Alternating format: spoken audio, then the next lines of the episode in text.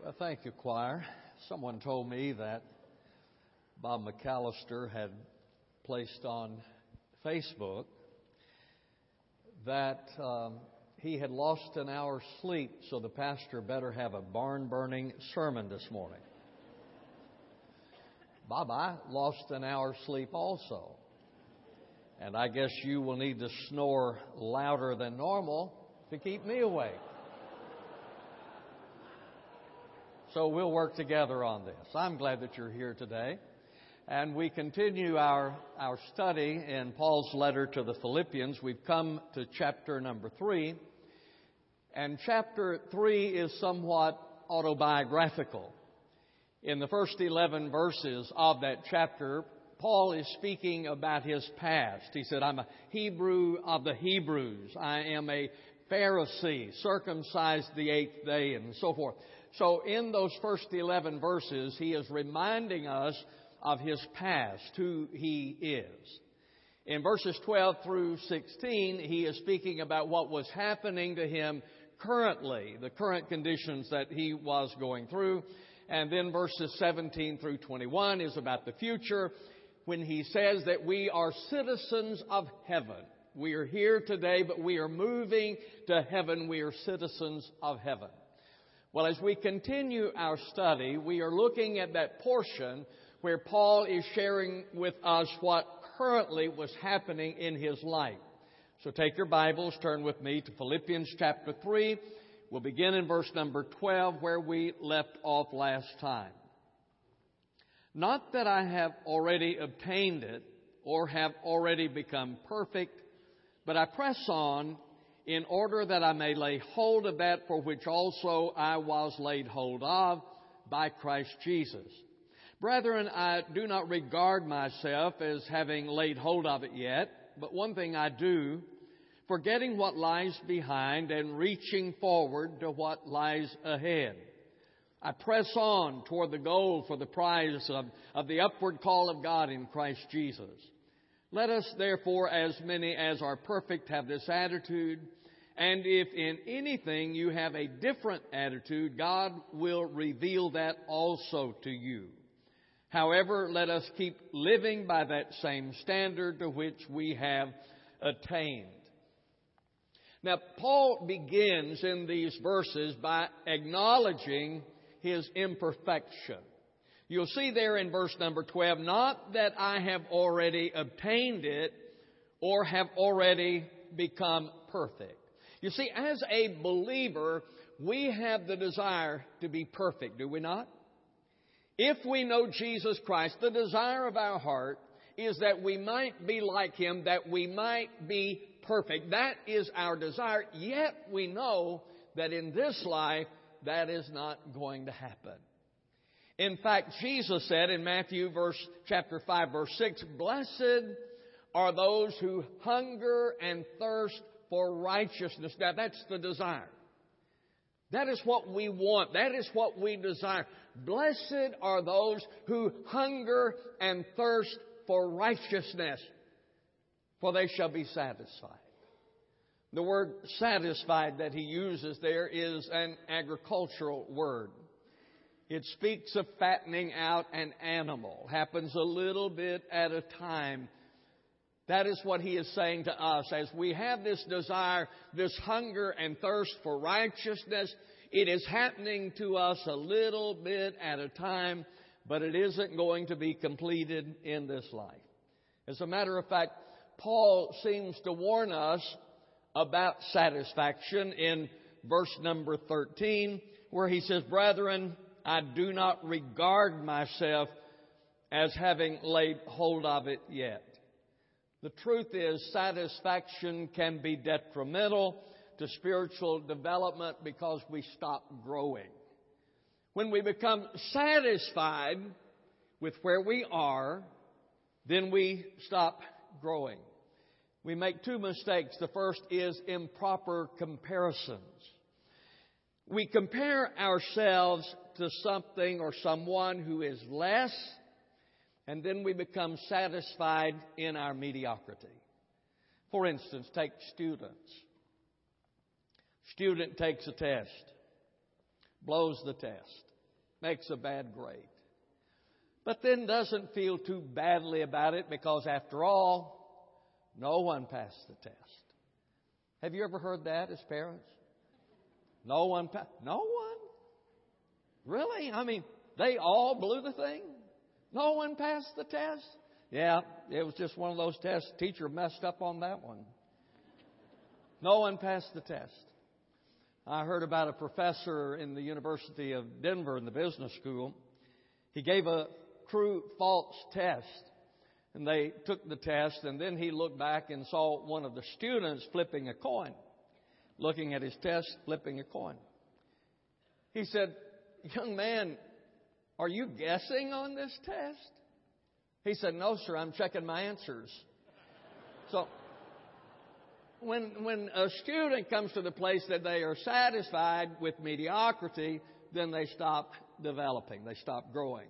Everyone failed the test. Same thing is true with business. When a business becomes satisfied with where they are, then that business is going to die. In fact, John Patterson wrote, The business that is satisfied with itself, with its product, with its sales, that looks upon itself as having accomplished its purpose is dead. We know that's true concerning students. We know that's true concerning business. And yet there are some of us who have become satisfied with where we are spiritually and we are no longer growing. I mean, we compare ourselves to one who is mediocre or someone who is less than we and we conclude, well, no one is perfect. I don't want to be a hypocrite about it. No one is perfect. So I'm content. Well, let me ask you a question. Are you content where you are spiritually? You see, there is a sense in which we are content in Christ, but we are not content with where we are personally. And if we become content with where we are personally, then we stop growing and then we make erroneous evaluations about ourselves. That's especially true concerning the churches, the seven churches in Asia. I, enjoy reading that occasionally in Revelation. They wrongly evaluated themselves. For instance, the church in Sardis, it was the church of what's happening now. I mean, that's where it was happening. Everybody was there. I, it was the cool place to be. It was the church. At least that's the way they saw themselves. But Jesus said, You have a name that you are alive, but you are dead. The church in Laodicea, the church in Laodicea saw themselves as being rich.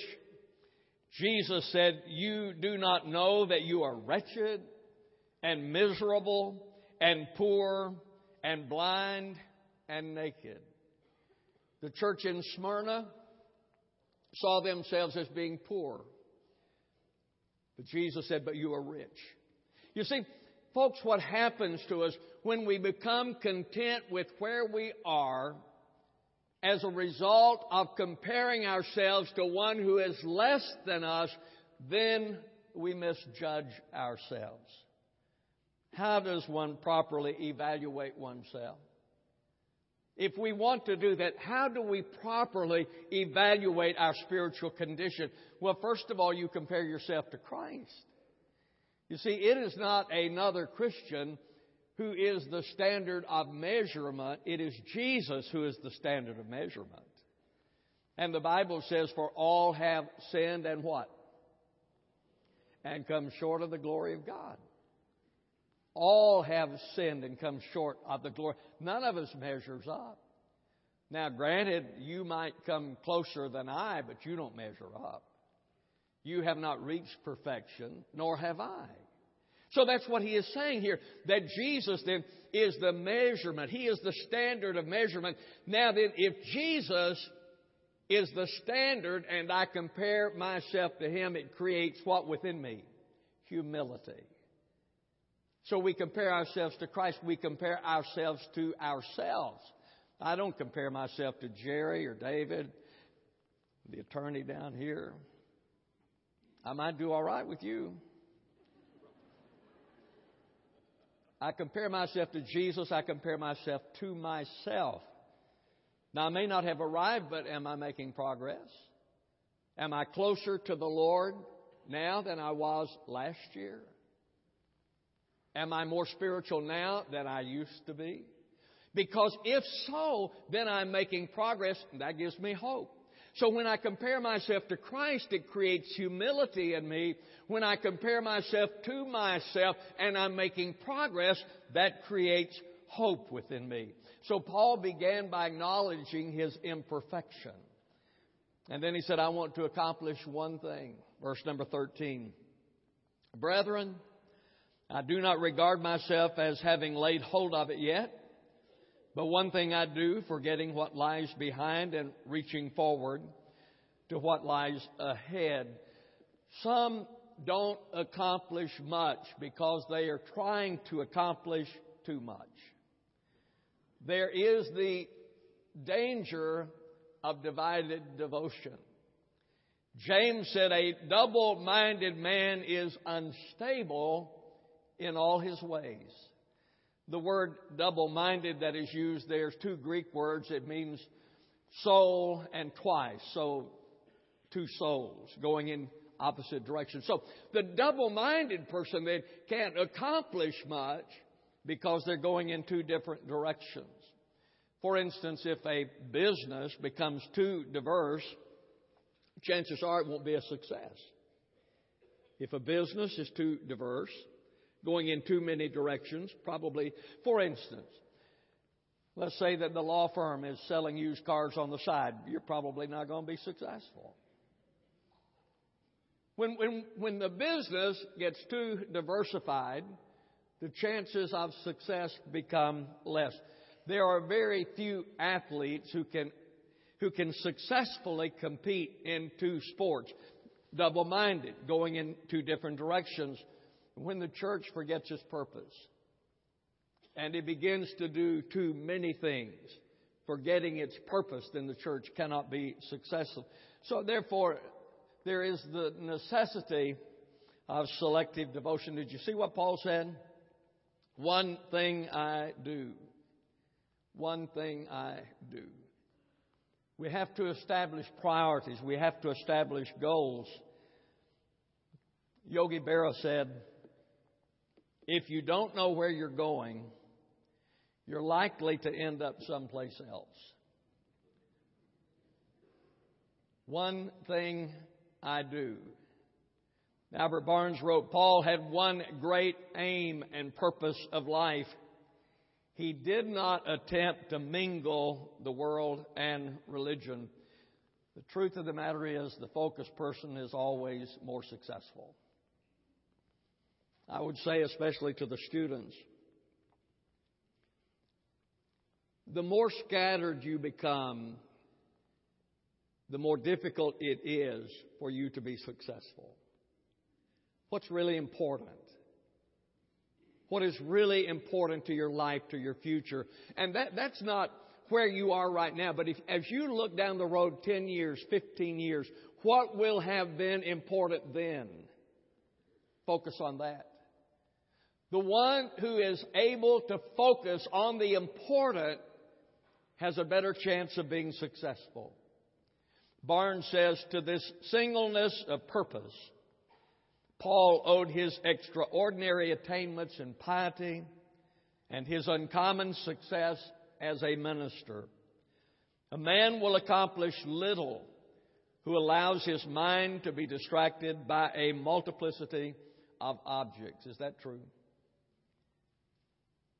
When we have so many things in our mind, it's hard to be successful. So Paul says, There's one thing I do. His ambition to reach forward. Verse 13 continues. Forgetting what lies behind and reaching forward to what lies ahead. You know, I've said before, a, church is like an airplane. It's going forward or it's going down. Paul says, I am reaching forward. Now, how do we reach forward? Well, according to what he is saying here, we forget the past. If we are going to reach forward, then we have to forget the past. He was in elementary school. The children had their pictures made. and the teacher was encouraging them to buy the yearbook. And she was saying, you, you need to get the yearbook. It's, it's going to be of interest to you as you get older. She said, and you'll be looking through the yearbook and you'll say, well, there's Susie. Susie's a, a, an attorney now. And there's Jimmy. Jimmy's a doctor now. And there's Johnny. Johnny's a businessman there. And a little boy in the back said, There's the teacher. She's dead now.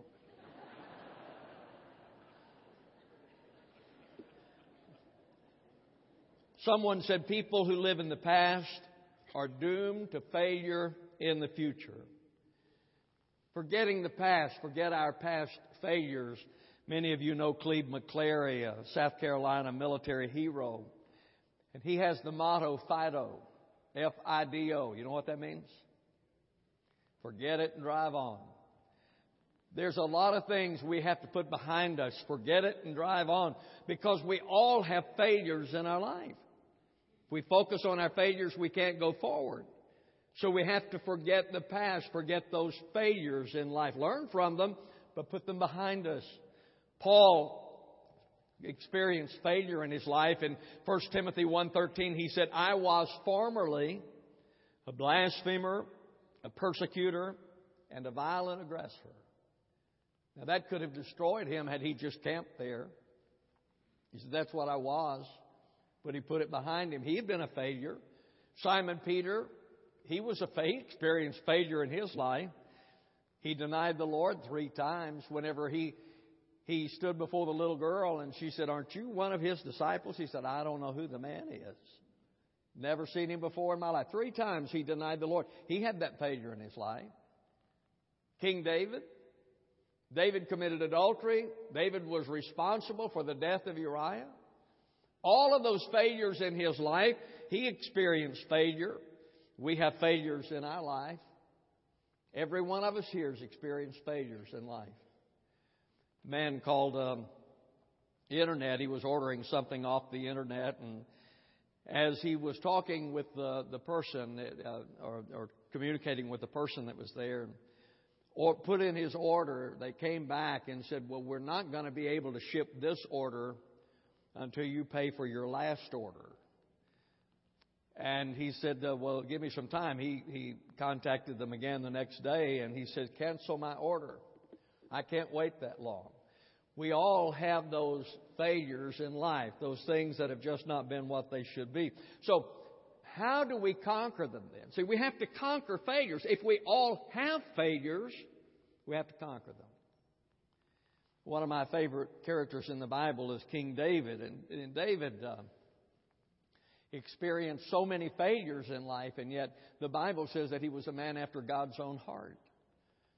Now, now what was, what's that all about? I mean, David, here's an adulterer. Here's a guy who's a murderer, he's a liar. He did all those things. And yet the Bible says that he was a man after God's own heart. There was something about David's heart. He was a failure. He failed in those areas. He, well, he failed in those areas of his life. He was not a failure. And one of my favorite passages of Scripture is Psalm chapter 51, where David is dealing with his failing. And he goes to the Lord and he confesses his sin. He confesses to the Lord. His heart is broken. He is repentant. And there he says in, in uh, Psalm 51 Restore to me the joy of thy salvation. David dealt with the sin in his life. How do we conquer failure in our lives? Well, first of all, we rely on Christ in verse number 10. That I may know him and the power of his resurrection and the fellowship of his sufferings, being conformed to his death. Folks, here's what, here's what Paul is saying, I think, is that the Lord is with us. Even in your failure, the Lord is with us. We confess our sin and we depend on his forgiveness. We honestly deal with our sin. I don't know. I don't know what's going on in your life. Don't know where you're, you are concerning anything. But here's what the Bible says: that the Lord is with us. We confess our sin we depend on His forgiveness. Okay, so we rely on the Christ. We depend on prayer. In 1 John chapter 1 verse number 9, if we confess our sins, He is faithful and righteous to forgive us our sin and to cleanse us from all unrighteousness. So we rely on Christ, we confess our sin, we depend on prayer, and we accept forgiveness. Now, I looked at David. David confessed his sin, repented of his sin, accepted forgiveness.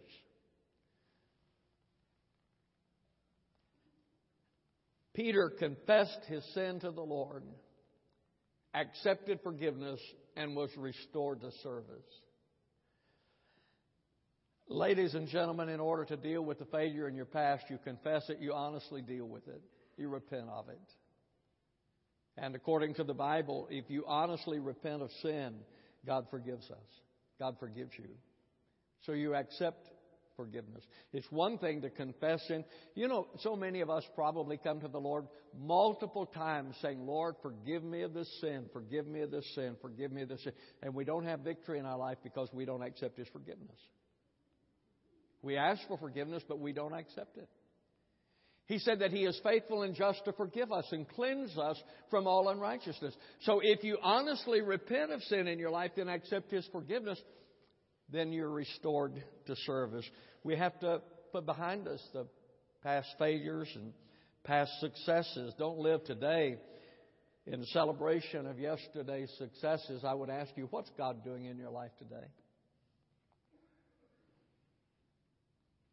If we gave testimonies, we'd probably have to reach back and say, well, the Lord did this back there, the Lord did that back there. What's God doing in your life today? Today.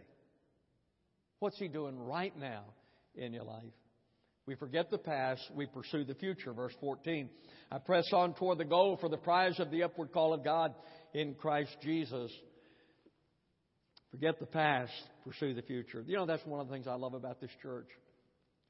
This is an old church. You know that? It's been here for over 200 years. It's an old church.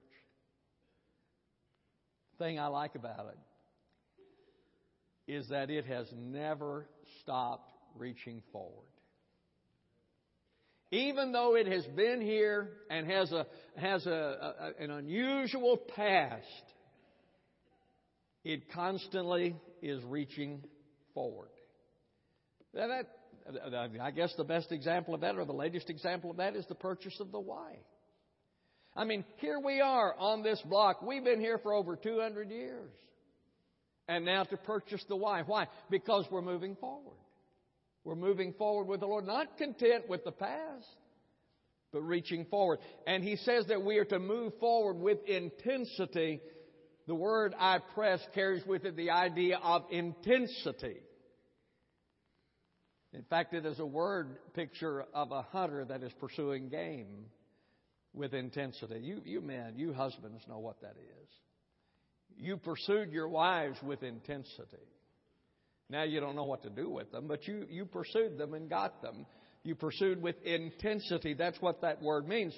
Verse number 10, Paul says that I may know him. There's the intensity, that I may know him.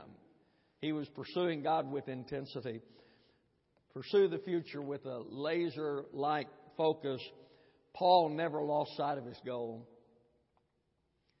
When he was writing to Timothy from a Roman prison about to be executed, and this is, this is what I would like to be able to say when I die. I guess I'd have to say it before I die, but at that time, around that time, I'd like to be able to say this. Fought a good fight, kept the faith, finished my course. Paul was able to say that. Why? Because he pursued with intensity the will of God for his life. I mean, that was the motivation. That was the goal. And he was able to say that when he came to the end of life.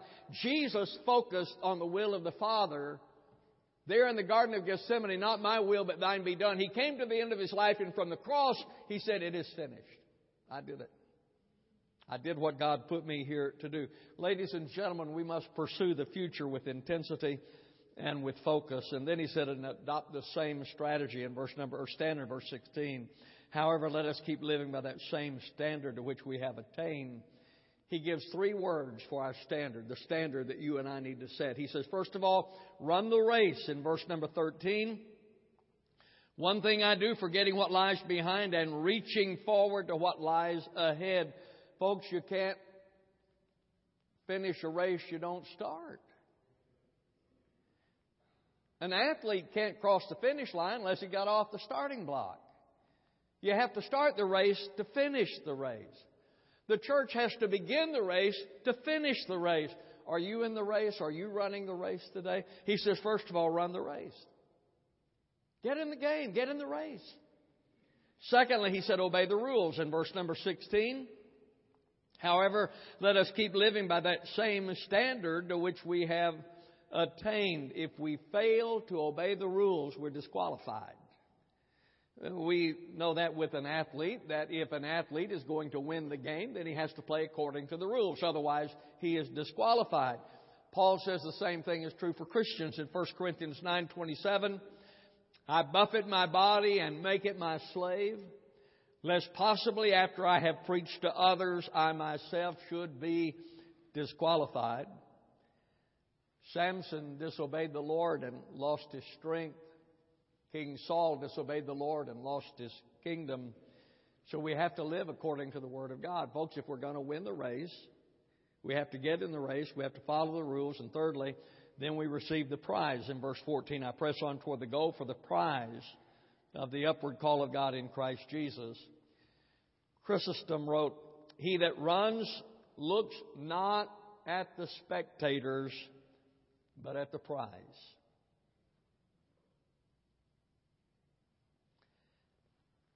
An athlete focuses on the prize. He focuses on the championship. He focuses on the trophy. He focuses on the prize.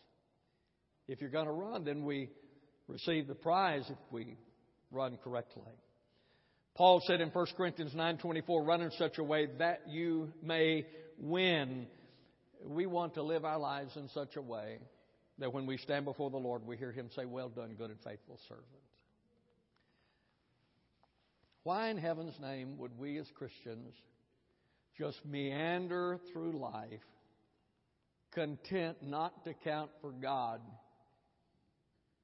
in such a demanding day? Paul says, run that you might win. Run that you might win. Run in such a way that when you stand before the Lord, you hear Him say, Good job. Let me conclude. We are imperfect. Like the Apostle Paul, we have not arrived. We are not perfect. We should be committed to one thing the Lord Jesus Christ. That should be your commitment. You should be committed totally, wholeheartedly to Jesus Christ. Thirdly, focus on the prize and see what God does. Henry Varley said in a sermon, it remains to be seen what God will do with a man who gives himself up totally to Him. Dwight L. Moody heard that. That became the desire of his heart. I want to be that man who's totally committed to God. That became his goal. And in the next 40 years, Dwight L. Moody won a million people to faith in Jesus Christ and was the founder of three Christian schools. I wonder what God wants to do with you. What does He have in mind for you? If you're willing to focus on Christ, lay aside everything else. What powerful things God can do with you if you're totally committed to Him. Father, I pray that you would stir our hearts today, that we might want to be a person totally committed to you. Lord, what an adventure. Experiencing your power, your vision. Lord, being the person that you want us to be, to make the difference you want us to make. I pray, Heavenly Father, that during this invitation time that people will be responsive to you. For those who've never been saved, that today they would. In Jesus' name I pray. Amen. In just a moment, we're going to stand and the choir will sing the hymn of invitation. If you're here without Christ, I encourage you to come trusting Him. If you're looking for a church home, our doors are open to you. Stand with me, please. As we stand, they sing, you come. You as you do.